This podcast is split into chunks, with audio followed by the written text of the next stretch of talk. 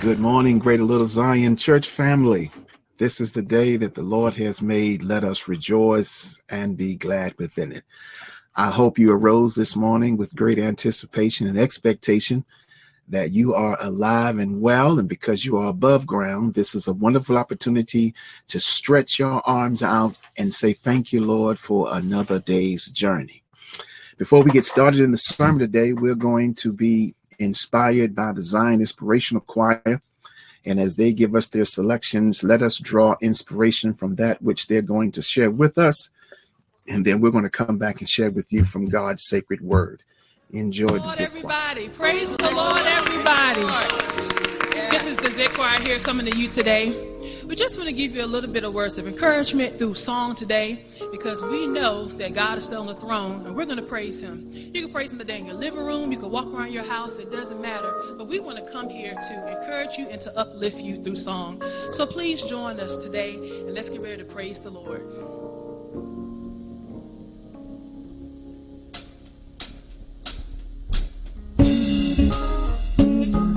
If you're at home, you can clap your hands like this. You can sing along with us. Hey.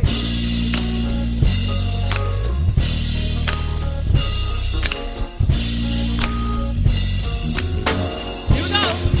Oh, oh, how wonderful it is. Jesus, Jesus promised he'll take care of me. Oh, how marvelous. Oh, how marvelous it is.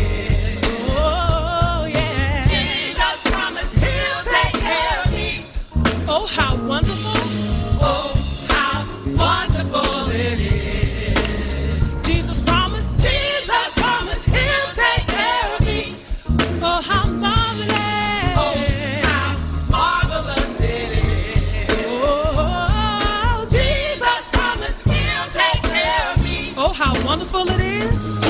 Oh, how wonderful it is. Jesus promised. Jesus promised he'll take care of me. Oh, how marvelous. Oh, how marvelous it is. Jesus. Jesus promised he'll take care of me. I don't have to worry. Hey. I don't have to worry about the things ahead. All I gotta do. All I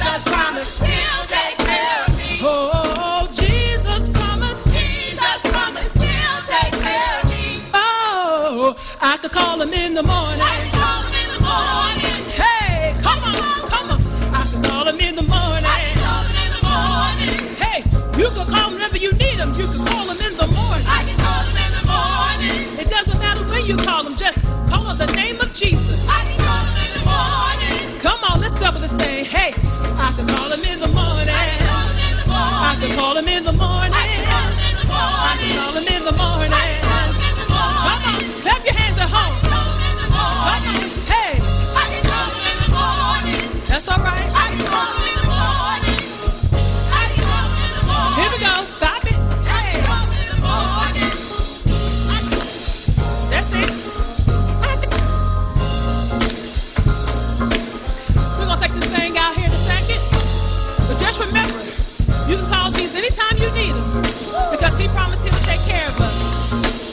Check them out, guys. Jesus and Jesus promised he'll take care of me.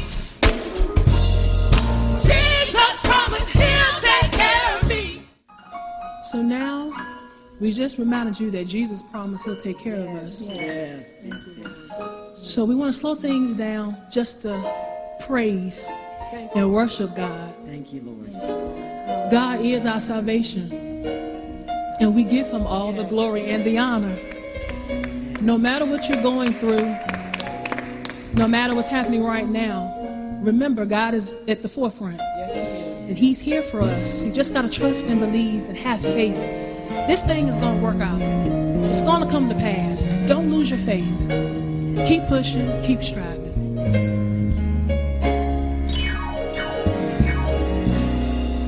Hallelujah, salvation and glory, honor and power unto the Lord our God, for the Lord our God is mighty, yes, the Lord our God is omnipotent.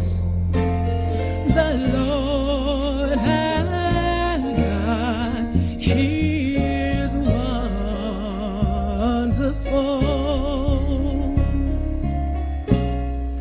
Hallelujah, salvation and glory, honor and power unto the Lord.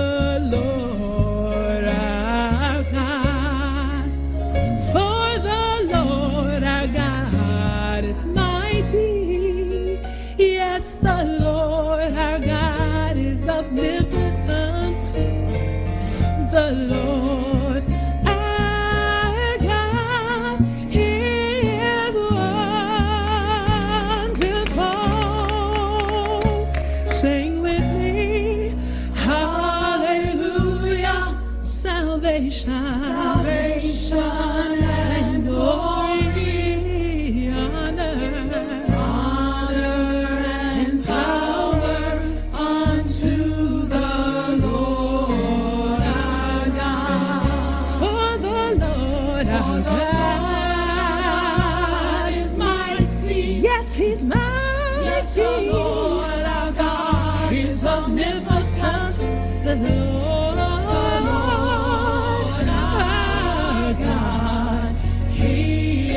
wonderful. One more time, sing hallelujah, hallelujah, salvation and salvation and glory, honor and power, honor and power unto the Lord.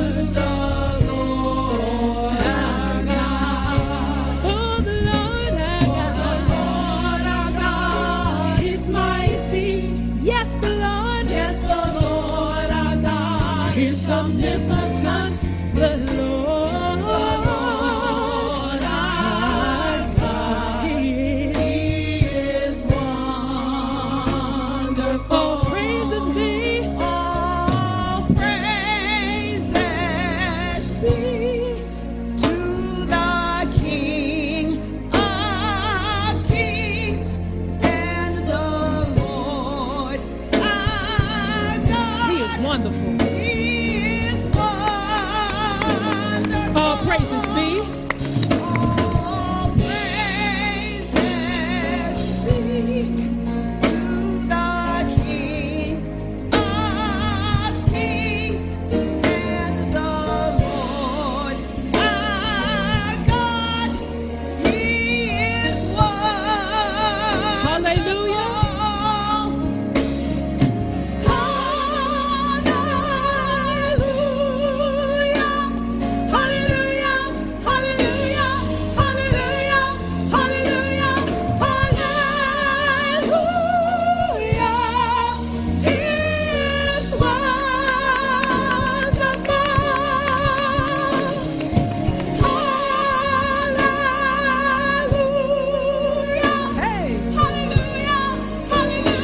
the highest praise.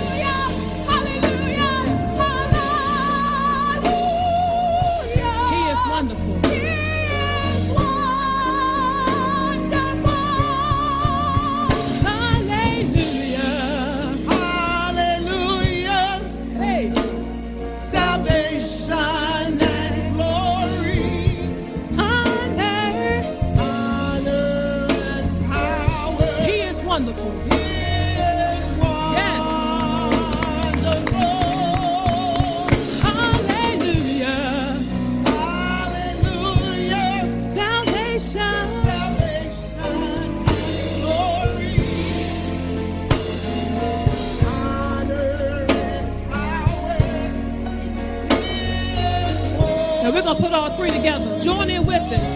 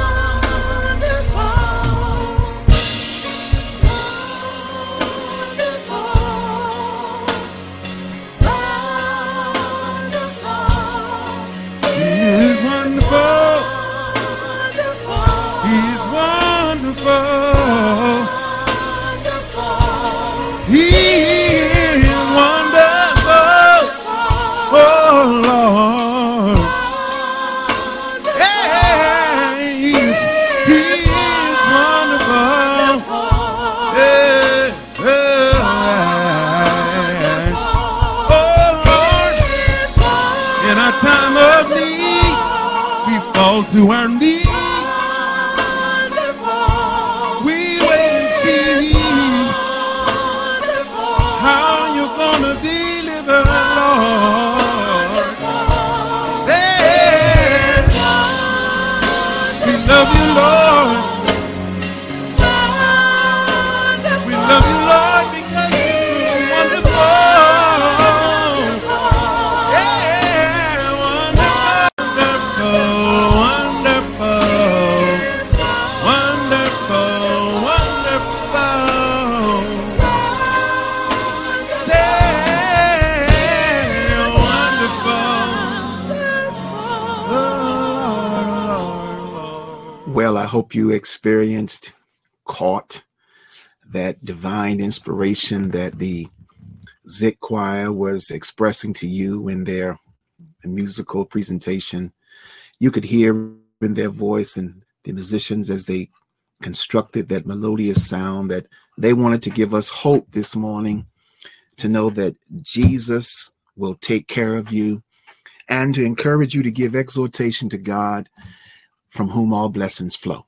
And so we give thanks to our music ministry, Uh, Brother Fairchild and all the musicians, Zik Choir, for giving us such blessed experience by way of sermon preparation and the music. And we're just grateful that we have such wonderful people serving with us in this opportunity. I want to also say thank you, Zion, for being so supportive. Uh, each and every Sunday, we seem to be increasing in terms of numbers. And I am just so grateful that you tune in and hang out with us and hang out with me and listen to me, enjoy the Sunday school, enjoy the sermon. Thank you so much for supporting this ministry. We certainly indeed appreciate that. And hopefully uh, we are blessing you in some way, giving you words of inspiration and hope, and reassuring you that uh, what we're going through, God's got it. God's got this. And in the process, God has you. God has us. God's got this thing under control. And our only challenge is to trust God in the midst of this. And I'm going to guarantee you that we're going to come out victorious, because we are already, it's already predetermined, we are more than conquerors. We've already won the battle. We've already got this thing over. We just got to persevere. And in the midst of that, learn the lessons that God is teaching us in the journey. So that's our intent every Sunday as we come before you, to sharing God's word and to show you in the word where God has hope for us. And we do not have to faint nor lose heart, for we shall reap if we faint not. So God bless you for being with us every Sunday morning. Two things. Number one, I certainly want to say thank you to those members who uh, had the opportunity to log on yesterday to the virtual homegoing service of Sandra Lawson, who is the sister of Sister Carolyn uh, Carmeletta. I hope I pronounced that right. Carmeletta, I think it is, Lewis. Um, what a wonderful service. It, it was powerful. I never would have expected such powerful expressions in a virtual service, but it was wonderful. Um, we gave God praise for this sister whose, whose life just touched tremendously a lot of people. And people who came on and made comments had nothing but just glorious accolades of how this lady made impact on their lives. And so we give God praise for her. And we certainly give our expressions of support to Sister Lewis, who is uh, deeply mourning the passing of her uh, sister. And so we ask that you continue to keep her in your prayer. But it was a wonderful homegoing service. And thanks be to God, we were able uh, to at least say our goodbyes in a very powerful way. The eulogy was exceptional. And so we just give God praise for that. Now, also on a good note, we want to celebrate today. I want to recognize uh, Brother Chip. We know him as Chip, but his name is Paul, and Sister Lady Rhodes. They are celebrating their seventeenth wedding anniversary today. I was overwhelmingly shocked. I could not, I just could not believe that it's been seventeen years since Um, I joined them together. I just can't believe it. it. I can't believe the time has gone so fast. But to God be praised for the both of you, Chip and Lady, on your seventeenth wedding anniversary. Three beautiful children. And uh, it's obviously clear that your journey is uh, one of prosperity and You're certainly growing, and to God be the glory for the greatness that you are experiencing. Wonderful, man. Wonderful. I just can't believe it's been seventeen years, but it had really, really, really shocked me. But to God be the glory for your journey. And thank you for allowing me to be a part of that experience. Well, let's join in the Word of God today. Get your Bibles, if you will. Uh, we're going to go to the Gospel of Luke, chapter seventeen.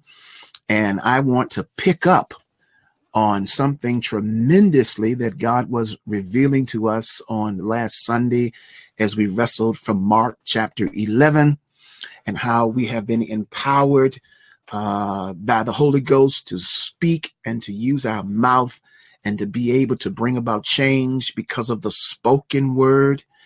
And you got to keep this in mind also. We have been redeemed, probably most of us, because of the spoken word. We've heard the word preached somewhere. Somebody mentioned that word. Could have been in a song, but we heard that gospel presentation. And as a result, an invitation came out. When that invitation came out, we embraced the message of the Lord Jesus Christ. So the power of someone's mouth with the words of the gospel changed us. And we want to pick up on that today, because God is continuously saying something to us about how powerful our words are in this gospel text. So in the Gospel of Luke, chapter seventeen, verse one through six, we're going to read this morning. It's going to be our scriptural text.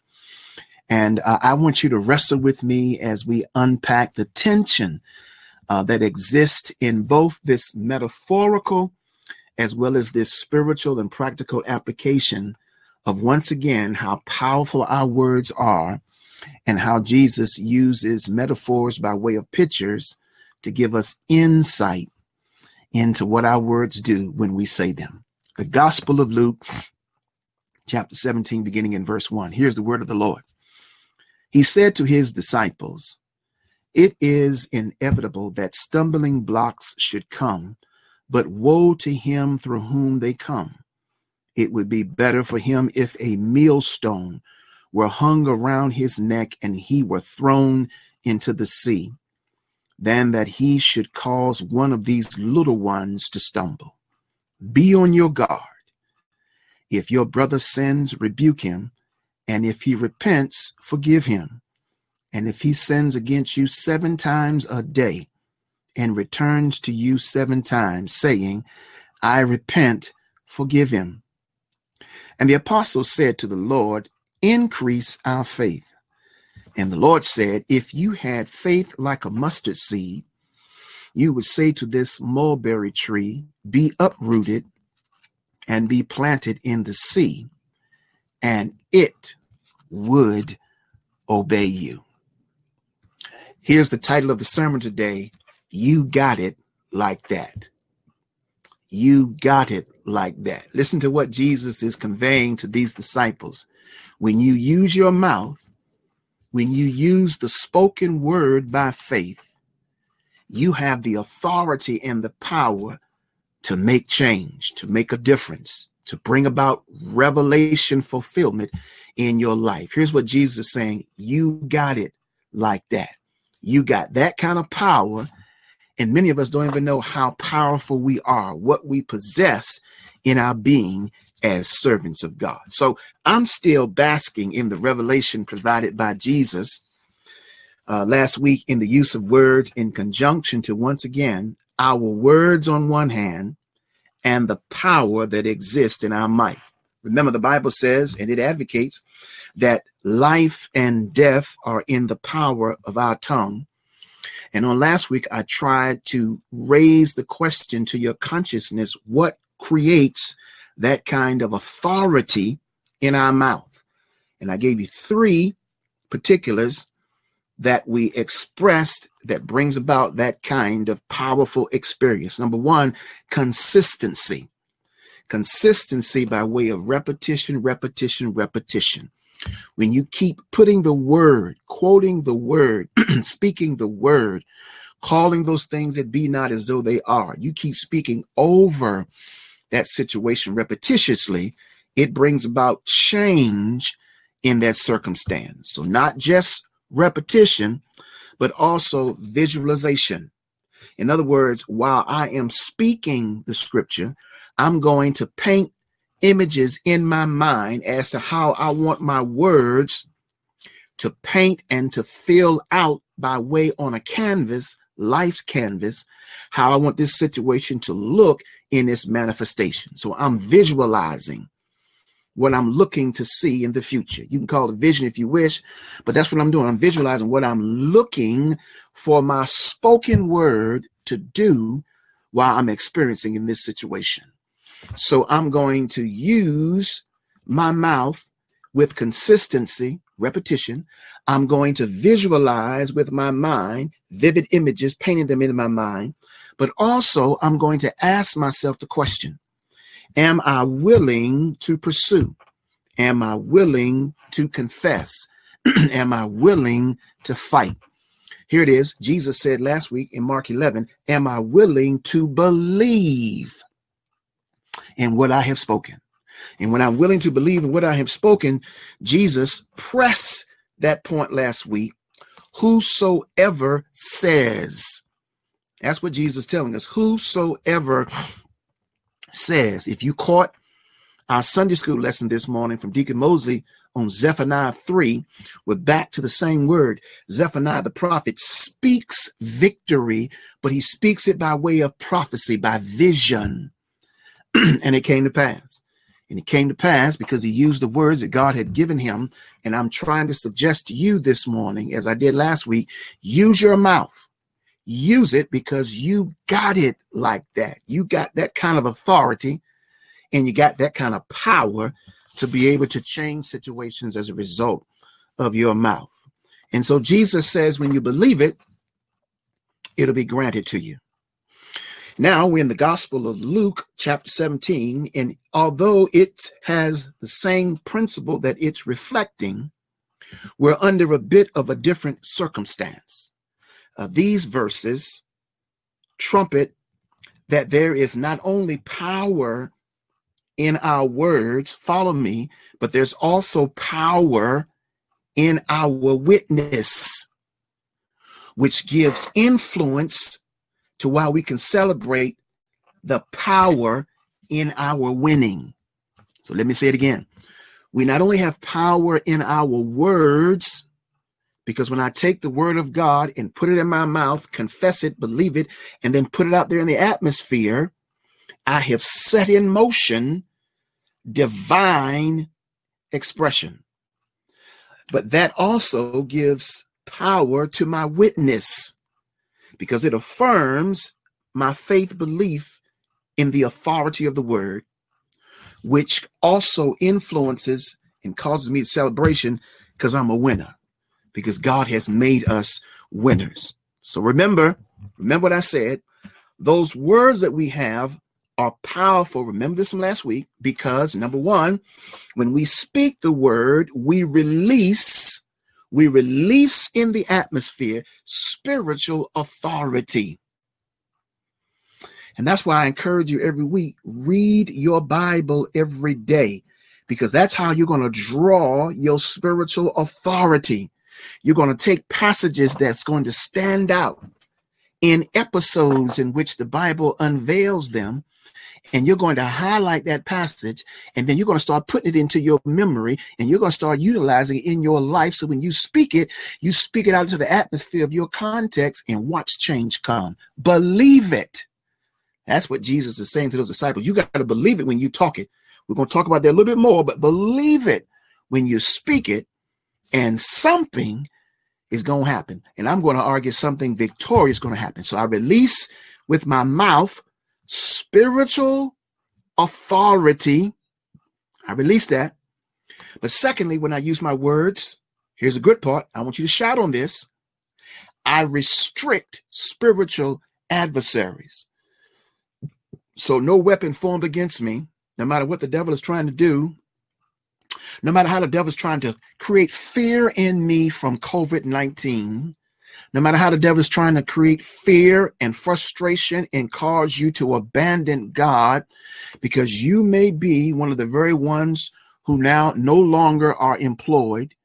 You may not have paid your mortgage on the first, or your rent on the first, or your car note on the first. You may not have had the money to get the groceries that you want. And the devil is certainly chiming in the back of your mind. Look at what God did for you and to you. And I'm here to tell you, you got to speak the word of God. Listen, it's only in a crisis is when you're going to have to remember, this is my time now to confess the word and believe it. And that's what's going to bring it to pass in a crisis. Because out of that crisis, your faith arena will be anchored in the truth of God's word. And so when I speak it, I am restricting spiritual adversaries. I'm pushing them back. By the word of God, God is using that word to push back evil thoughts, evil intentions. No matter what weapons formed against you, your words by faith and your trust in the word of God is going to push back spiritual adversaries. Now, how do I know that? Remember what Jesus said in Matthew, I think it's Matthew eighteen and eighteen. I'm using that word because Jesus told me, whatever I bind on earth is bound in heaven, and whatever I loose on earth is loose in heaven. And in the name of Jesus, I bind the enemy.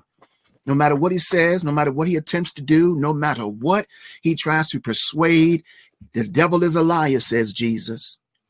And I'm going to use the word of God to beat the enemy every single time, because my words restrict spiritual adversaries. But also my words, what do they do? They restore spiritual power. Because sometimes in spiritual warfare, it can drain you. And so what that does is intentionally draws us back. Here, here we go from an old hymn. Draw me nearer, nearer, precious Lord. We got to go back to that cross where we can regain the power and the strength to be victorious. And let me anchor that on a word that comes out of Exodus thirty-three. I think it's where the Bible says that the Lord spoke with Moses face to face, like a friend or like a man speaks with his friends.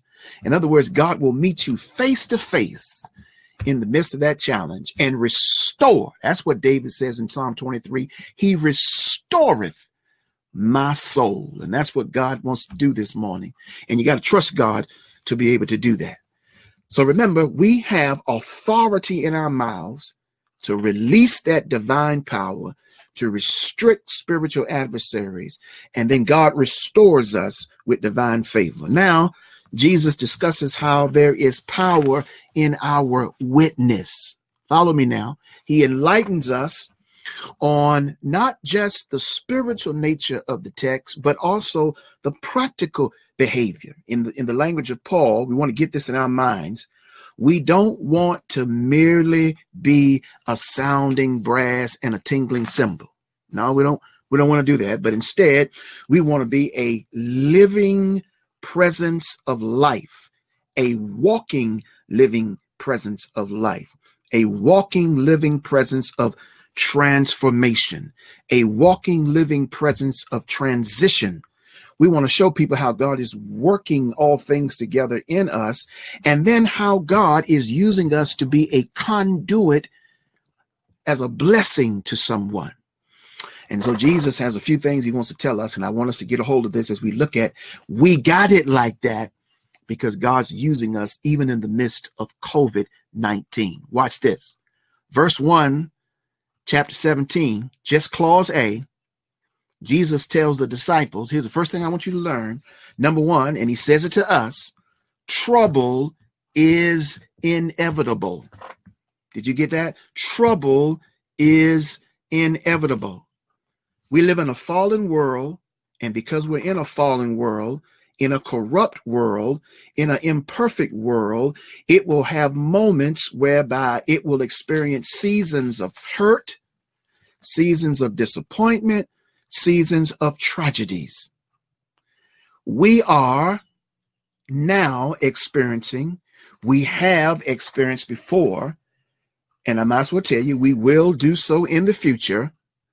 We are experiencing being witnesses of diseases and viruses. Let me back up. Diseases. We've seen people who have been transitioned from earth to glory or earth into eternity from diseases that have captured their bodies. We've seen that. We've eyewitnessed that. We are now witnesses of a virus that has taken many lives, that has that has destroyed us. We are witnesses that. We are going to experience life-threatening experience. It's there. What I find interesting in the text is that the King James Version used the word, it's impossible. It uses the word impossible. And that very well could be a mistranslation, and it can be misleading of the Greek word that's being used, because the Greek word there actually means it's inevitable. It suggests that it's going to happen. You can't avoid it. And that's what Jesus is trying to tell the disciples, but trying to tell us in twenty twenty. Days like this are going to happen. You can't avoid it. Can't get around it. The only way you're going to miss it is that you're not here on this side of the Jordan. Other than that, it's here. It's going to happen to us. In the Greek language, it refers to something that is a certain way. It can't be altered. I know you may find this hard to believe, but if you are one who believes in the sovereign and divine will of God and divine plan of God, this day was planned. It was going to happen. God already knew. Going to happen. Now, that's troubling for some, you know, students of theology, because we have different perspectives in terms of God's comprehension of life, but that's is what it is. It's here now, and we got it. We're in the midst of it. The Greek text says, when you read that verse, it gives a negative connotation, which which highly suggests, here's how the Greek reads, it is impossible that stumbling blocks not come. They're coming, says the text. You cannot avoid that trouble, because it relates not just to you and I, but general population. In other words, it's coming because it's a part of human existence. Now, mark in your Bible, watch this, the phrase stumbling block. Look what Jesus says. It is inevitable that stumbling blocks, the, the phrase stumbling blocks comes from the Greek word scandalon. And the Greek word scandalon is in the plural. That's why the word blocks is in the plural. It's in the plural because it's not suggesting it's only going to come to my house or your house, but it's going to come to everybody's house in terms of his presence. Now, it may not affect us the same, but it's coming to everybody's house. That's the reason why it's black, white, Hispanic, Asian, Indian, Puerto Rican. Doesn't matter. It's all over the world, because it's a part of this scandalon that is going to hit us. And the word actually is interesting. It's very interesting how the word is really used in the Greek. The word scandalon actually means it's a bait stick in a trap. Now, now follow me now. It's a bait stick in a trap. Here's what the text might be suggesting. Jesus is painting a picture with metaphorical language by saying that the world is filled with traps, and there are all kind of baits within it to seduce, here it is, the weary, the tired, the frustrated, the discouraged, the depressed, the individual that the enemy can lure into error regarding, number one, scripture. So that's what that's what the enemy is going to, how the enemy is going to use COVID nineteen. He's going to use it to discourage us, and particularly those who are weak in the faith. He's going to say, here's here's practical language. See, see how the Bible doesn't work. See how the word doesn't work. See how God doesn't follow through on his own word. God can't keep his own promise. See how God hadn't really blessed you. See, the, the Satan is trying to lure you away by giving a bait in the trap. The trap is the COVID nineteen virus, but the bait is, see, see how it ain't working? See how you've lost what you had? Or see how you've affected? Some of you may be affected. Somebody may have been affected now by COVID nineteen. See how your body has been affected by this? But if you listen to my voice, you've overcome. But see, but he wants to bait those who are weak in the scripture. Secondly, in salvation. He wants to show you that salvation is not, can't happen. It won't happen. Not talking about eternity. We're talking about right now, being saved, rescued, delivered right now. In this moment in which we have questioned God, do you understand what's happening to me? Do you hear me when I'm praying? Are you going to get me out of this situation? And God is saying, yes, yes. But we're right back to what Jesus said in Mark eleven, whosoever says and believes. And so I, I, I'm trying to encourage you, as I have to encourage myself. You got to take the perspective. No matter what this says, I'm going to confess the word of God and believe, and God has got to follow through on his word. Good God Almighty, I feel my help coming now. He's got to do it uh, because the Bible says in Isaiah that the word of God cannot go out and return back void. And God doesn't write blank checks. And here's what is happening. Jesus is saying uh, that there's a trap set, and then there is a bait. And the enemy is trying to to lure weak, immature believers. You're going to ask me, how do I know that? I'm going to tell you right here in a second, how do I know that? Immature believers, and he's trying to trap them into bring them away from Scripture, causing them to question their salvation, and then causing them to question victorious living. Now, those who set the trap, they do so by means of both direct and indirect temptation. Now, here's what I mean by that. Jesus is well familiar with the traps that men set, that evil set, that Pharisees and scribes set for him. He's well familiar. He's well familiar with the traps that were set by false teachers who went around saying about Jesus, he cast out demons by the rulers of demons, Satan, Matthew nine thirty-four. And what Satan is attempting to do is to set traps to lure away our trust in God. And when he does that, in return, his reward is that you become the stumbling block whom Satan uses. Now, remember what Jesus said in verse one, woe to him through whom the stumbling block comes. That's the reason why God wants us to stay in the word and not become an instrument of Satan, because he's trying to use us to discourage and be discouraged, and then discourage others. And as a result, we end up being a stumbling block to someone else. Now, you might ask, how do I know uh, that you could be a stumbling block? And, and, and who is it that Satan is trying to get in terms of immature? Look at what the text says. In verse two, it would be better for him if a millstone were around his neck and he were thrown into the sea than he should cause one of these little ones to stumble. Now, the word little ones there, that phrase is not children. The Greek word there represents immature believers. Those little ones are immature believers who, watch this, now in the midst of COVID nineteen, are watching you and I walk in the midst of this storm. And what they're trying to do in their weakness is decipher from us strength. That's the reason why Paul advocates that we ought to strengthen one another. We ought to encourage one another. We ought to pray for one another. Now, how do I know that Satan can use a believer as a stumbling block? Could it be that we're talking about someone like John Mark, who became a stumbling block between Paul and Barnabas?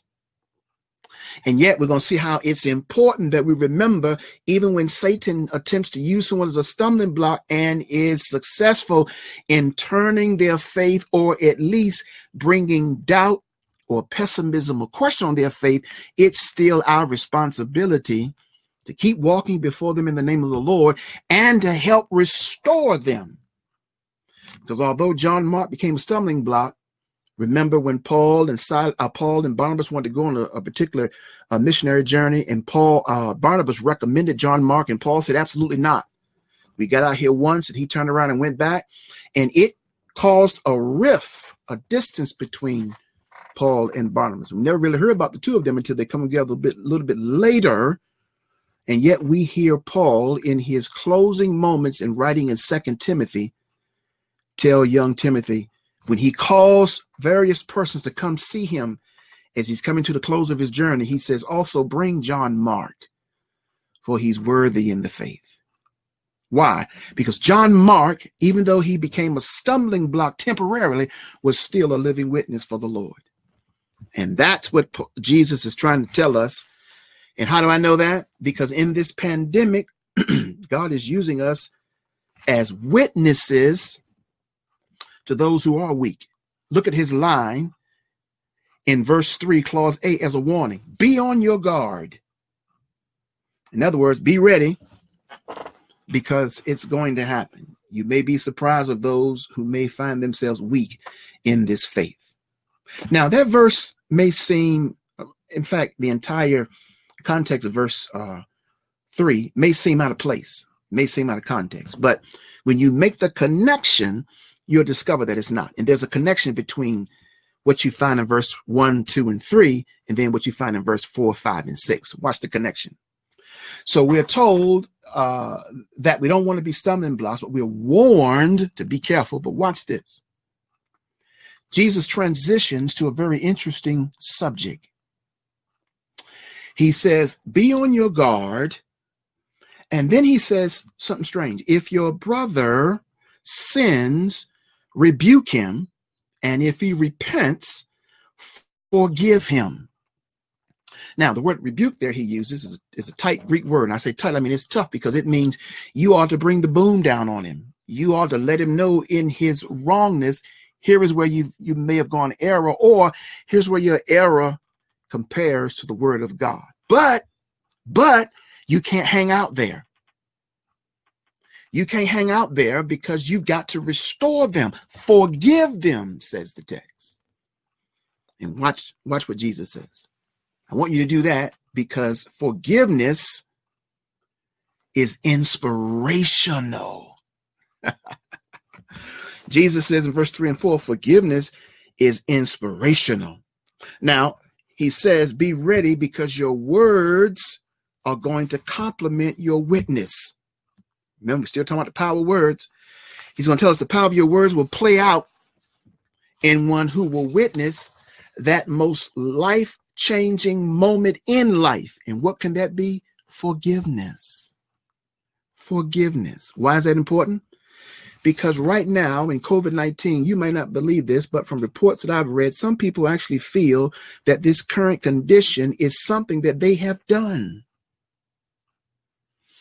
Uh, unfortunately, preachers, scholars, theologians, people of religious persuasion have persuaded people that we are in judgment of God. And, and, and once again, I think I mentioned it to you before. I mentioned again, I don't know the mind of God that well, where I can say it's right or wrong. I don't know. But because I don't know, I'm willing to err on the side of caution. I'm not going to say that God is judging us based on something we've done. I'm going to say that God has given us an opportunity to re Uh, review ourselves, to, to revise our life, to walk into revival, and to repent and to be restored. Some people really feel that because their life is a bit now twisted, that they feel like depression has set in and has actually enforced its persuasion. That very well could have happened. Their condition, though, where they are, their frustration, their agony, their disappointment is yet calling for our words to be released. And by that, I mean to release the spiritual authority in their life to bind. And we may have to do that first to encourage them. Secondly, to bind that evil agitation, to restrict that spiritual adversary known as depression and unforgiveness that comes from your words. Listen to Jesus. You are forgiven. Wow. And look what Jesus did. Jesus did not present the case as a general assumption of an uh, act of offense to everybody. Jesus personalized it and says, look at the text, verse three. Look what he says. Look what he says. If your brother sins, rebuke him, and if he repents, forgive him. And that's powerful. And then he says in verse four, and if he sins against you seven times a day and returns to you seven times and says, I repent, forgive him. Because forgiveness is not only inspirational, says Jesus, it will change a person's life and will lift them up from a state of brokenness and restores their soul. But Jesus really helps us understand forgiveness also is an act of transformation. The psalmist identified God as the original in, initiator of forgiveness. Psalm one oh three, verse three, God pardons all of your iniquities and sins. He forgives them. He washed them away. Now you keep that in your mind now. God, the initiator of this thing in terms of forgiveness, does that. He pardons our sins. He forgives us. He washes them away. Paul says in Ephesians one seven, through Jesus, we have the forgiveness of sins, and by his blood, we have redemption. In other words, Jesus is trying to tell us we forgive because we have been forgiven, and it's transformational because it changes a life. So Jesus says, as many times as needed, you give it. Good God Almighty. Now, I want to paint a picture for you how this works. And so even though it's only one occasion that we can re- actually identify in the text of this particular episode, I think it makes my point. If you go back and read Genesis thirty-three, Jacob is overwhelmingly burdened and fearful uh, by the fact uh, that Esau, when he sees him, is going to kill him. He, he he's overwhelmed. In fact, when you read the story, uh, Jacob, excuse me, begins to position everybody in strategic places as he goes back to meet his brother, uh, because he fears that one thing he wants to happen is if his brother is going to kill him, he won't hurt his wife, he won't hurt his children, won't hurt his his inheritance that he has back there. So he put, positions everybody in strategic spaces behind him. But when you read verse three and four of Genesis thirty-three, what amazingly happens is when Jacob begins to meet Esau, Esau is running to, the Bible says, hugs him and embraces him. In Jacob, translation Murphy, what in the world? This is nothing I anticipated. Why? Because somewhere along the way, Esau experienced forgiveness himself, my only assumption, and as a result now, he is forgiving because forgiveness is transformational and forgiveness is inspirational. And Jacob's fear only subsided when Esau met him, hugged him, and forgave him. That expression alone set Jacob free, because then Esau showed Jacob not only forgiveness, but Jacob got to witness the power of witness, what forgiveness is. So forgiveness is inspirational. Forgiveness is transformational. Watch Jesus again. Forgiveness also is transitional. Why do I say that? When Jesus says, if he comes back seven times, you keep forgiving him seven times. Really, he's really saying no matter how many times you come back, you keep forgiving him. Why? Because for some people, to help them recover and to be restored, they don't get forgiveness immediately. It takes some time for them to embrace the extensive magnitude of what forgiveness is. That's why Jesus, I think, is saying if he comes seven times and repents, forgive him, help him. Why? Because how many times have we returned to God and say, I repent? A person could be the power of witness, being that you and I right now are still amazed at how God keeps on forgiving us. That ought to be a shouting point right there. I can hear an amen all over, all over the church right there. I can hear it. I can hear it. I can hear it. We are amazed at how God keeps on forgiving us. And we keep coming back sometimes for the same thing over and over and over again. Can I get a witness right there? Can I get an amen right there? You know I'm right. I'm on your street. And so it appears that the apostles amazingly found this act of forgiveness to be too large for them. L- listen to what they say in verse five. It's, this is overwhelming. This is too large. This thing is not possible in the natural. And listen, listen to what they say. Perhaps, perhaps remember, uh, you and I can, can, can embrace this. Listen to what they say. Lord, increase our faith. I'm coming to the home stretch now. Increase our faith.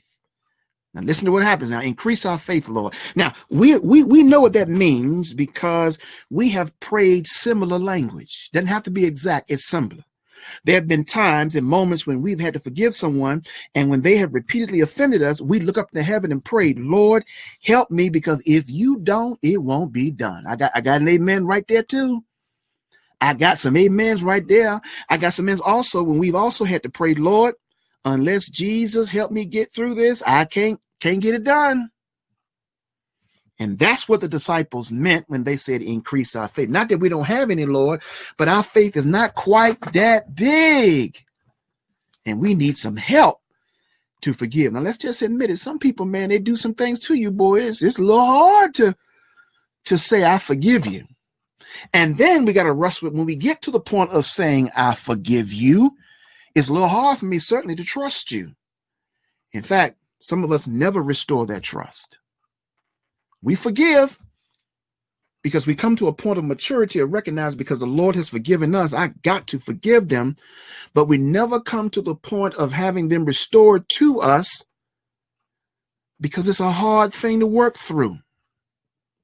And that's why we pray, Lord, increase our faith like the disciples did. Now, watch what Jesus did. Watch what Jesus did. Because Jesus responds, interestingly, in verse six. He looks at them and says, no, no, no, no, I'm not going to increase your faith. In fact, you're going to use what you got. Why? Because you got it like that. You got the power and the authority right now to shift life and to help others shift their life as well. You got it like that. I gave it to you. You got that authority. You don't need any more faith. Use what you already have. And I've told you that there's power in your words, and you don't need any more than what you already have. And there's power in your witness. You don't need an increase in faith because there is power already in you being a winner. There's power in your winning. Look what he says. The victory is already in you. Look at verse six. If you had faith like a mustard seed, you would say to this mulberry tree, be uprooted, be planted in the sea, and it will obey you. Proverbs twelve, verse six. The words of the wicked lie in wait for blood, but the mouth of the righteous will deliver them. See, those who are trying to set traps and unfortunately putting in bait for immature believers, others, uh, God is telling us, I want you to confess the word over their life. And I want you to use the word to bring forth out of them victorious life, because you're the righteous and your words of faith will deliver them. Now, you want to make that more familiar and more personal. You pray that over your children. You pray that over your spouse. You pray that over your family. You bring that to your house, okay? So you start praying over that thing. The wicked, says the writer in Proverbs twelve and six, they wait for blood. But the righteous got words that'll deliver people. That's why you're victorious. You're already a winner because you, you know how to deliver people with your mouth. You got it like that. You got that kind of power. Watch this. Because your words is for winning and not wounding. Your words is for bringing winning for people's life. I got to let you go because my time is almost gone. It's not for wounding people. Your words are for reconciling and not for retribution. God wants us to heal people. Proverbs twelve fourteen, a man will be satisfied with good by the fruit of his words. So when you speak and you see a person's life change and their life is lifted out of despair, man, that gives you, that gives you power. That gives you excitement. And listen, it's all because God gave it to you like that to use his word. Let me hasten on. You are living witnesses of how powerful your words have made you a winner. Now, Jesus, before in the previous text, Mark eleven, told us about a fig tree. But now he talks about a mulberry tree. Now, notice what he says in the beginning of verse six. He says, if you had faith of a mustard seed, and you know that the mustard seed is the smallest of all the agricultural seeds out there. Here's the incredible thing about the mustard seed. When planted, irrigated, and grow, it grows as high as fifteen feet in height. Its branches can go out as wide as seven to eight feet themselves. Birds flock to the mulberry tree because it's stable. It's strong. They don't just go there temporarily. They go to build nests that they may give birth to their young, and they live out there. Now watch this. Here's what's interesting. The mulberry tree was also known as the casket tree. And it was known as the casket tree because the mulberry tree, its wood texture is comparative to what we know today as treated wood. That meant that it could combat and resist termites. It could combat and resist decay. And you got it.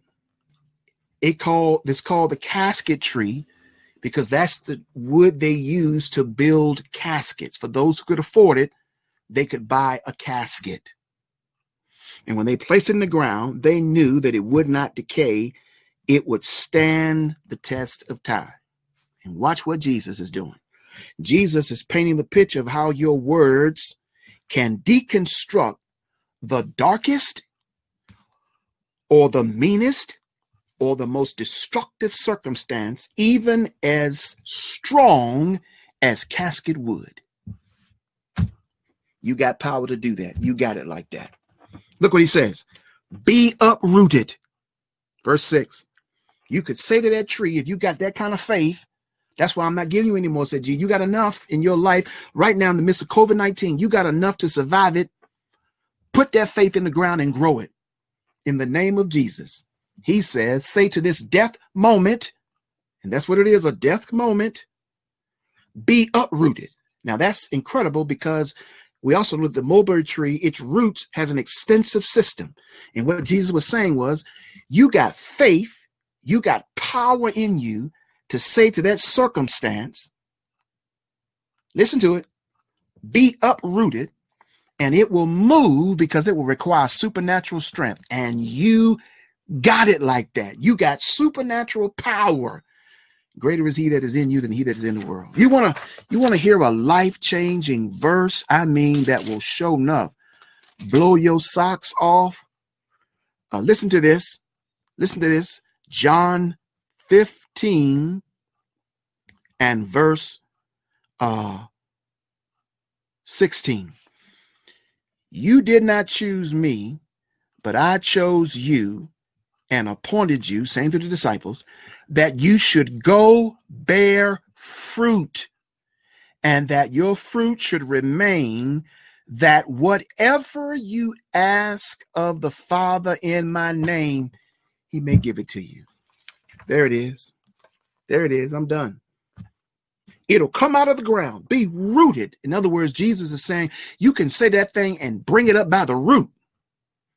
I had a, a, a bad uh, tree. I wouldn't really call it a tree. It was, I guess you'd call it a plant or something growing in the yard. Couldn't never get rid of it. I just cut the top off. Couldn't get rid of it. And God told me, no, you got to go down in the ground and you got to pull that thing out by the root. And there are some things in life you got to pull out by the root. And here it is, COVID nineteen. You got to pull it out by the root. You can't let it get a, a foothold in your life. But in the name of Jesus, be uprooted, says Jesus, and then be planted. Here's what he means. Get out of my life. Get out of my space. Get out of my house. Go to the sea and be drowned. You have authority to do that. And listen to what Jesus says. It will obey you. Did you hear that? It will obey you. It follows you because your words are empowered by the Holy Spirit. You can't always see how productive things will be at the outset. We often have small beginnings, but if we wait patiently on God and continue to use the words that are in our mouth to encourage ourselves, we will, we will witness not only mountains, but mulberry trees moved because our words, and because of our words, we got it like that. We got the power to speak it in the name of Jesus. And I'm telling you today, don't let this thing get you to a point where it beats you. And don't let this thing get you where, and I thought it was interesting how Jesus threw in there forgiveness. Why the subject of forgiveness when we're talking about troubles? And Jesus is saying, because sometimes trouble can cause us not only to become inhospitable, but unforgiving to people because we're angry about the moment that we're in. And Jesus is trying to tell the disciples as well us, one of the ways to get victory and to keep walking in victory is to understand the expression of forgiveness. And you got to always remember, just as the Lord forgave you, so we must forgive others. I know that's tight, but in the name of Jesus, it will happen. Use, says Jesus, you're not getting any more. Use that mustard seed right now that you already have. Plant it in the ground and watch what God will do. Come on, let us pray. Lord, thank you now for the Holy Spirit and the word of life. Thank you for the word today from Luke chapter seventeen. Pray now, God, that this word found a space in someone's life, in their heart, where when they leave this virtual moment, they now have a new attitude about not only using the faith that you've given them, but also exercising forgiveness where it need be applied. Today, Lord, if somebody listened to this broadcast and they've never met Jesus Christ, this is the day that I pray is a turning point in their life. They need to know right now from my voice, you are forgiven by God's grace. No matter what you have done, no matter where you are, no matter what, your life now says, come to Jesus just as you are, and you are forgiven because he paid it all. Jesus paid it all. All to him we owe. Sin may have left that crimson stain, but I want you to know today, because of what Jesus did at Calvary, he washed it, and now you can accept him and make your life as white as snow. In your name, Lord, I pray. Amen. Somebody all over the world today, or somebody listened to us, I pray, heard this word. And as a result, their life is now different um, because of who Jesus Christ is now as a result of their accepting him as Lord and Savior. Once again, I thank you for joining us today. And I pray that if someone did hear this, that you made that decision for Christ. Would you call us and let us know so that we can celebrate with you how blessed it is to see another child come into the kingdom of God. Let me encourage you, Zion. Thank you so much for being who you are. Continue to bless this church in your giving. We encourage you, once we're done here with this worship service, that you would go to your text giving and text us your tithes and offerings, or go to our website and uh, provide there by the click of the button for our e-giving. Thank you again for your consistent support. Thank you for enabling us to continue to do ministry. Want to encourage you to have a blessed, wonderful week, and uh, keep your head high and recognize and remember that, wow, I got spiritual power to call those things that be not as though they are. You got it like that. To remember that I've got spiritual power to overcome all things because of the words that are spoken in my mouth. You got it like that. God gave it to you. Use it for his glory, and you'll forever be walking in victory in the name of Jesus. Look forward to seeing you on Wednesday evening, six o'clock, prayer meeting, seven thirty, studying the word of God. Be blessed, Zion, as you enjoy this wonderful Sabbath day. May the Lord bless you. Love you. Hang in there. Peace out. Amen.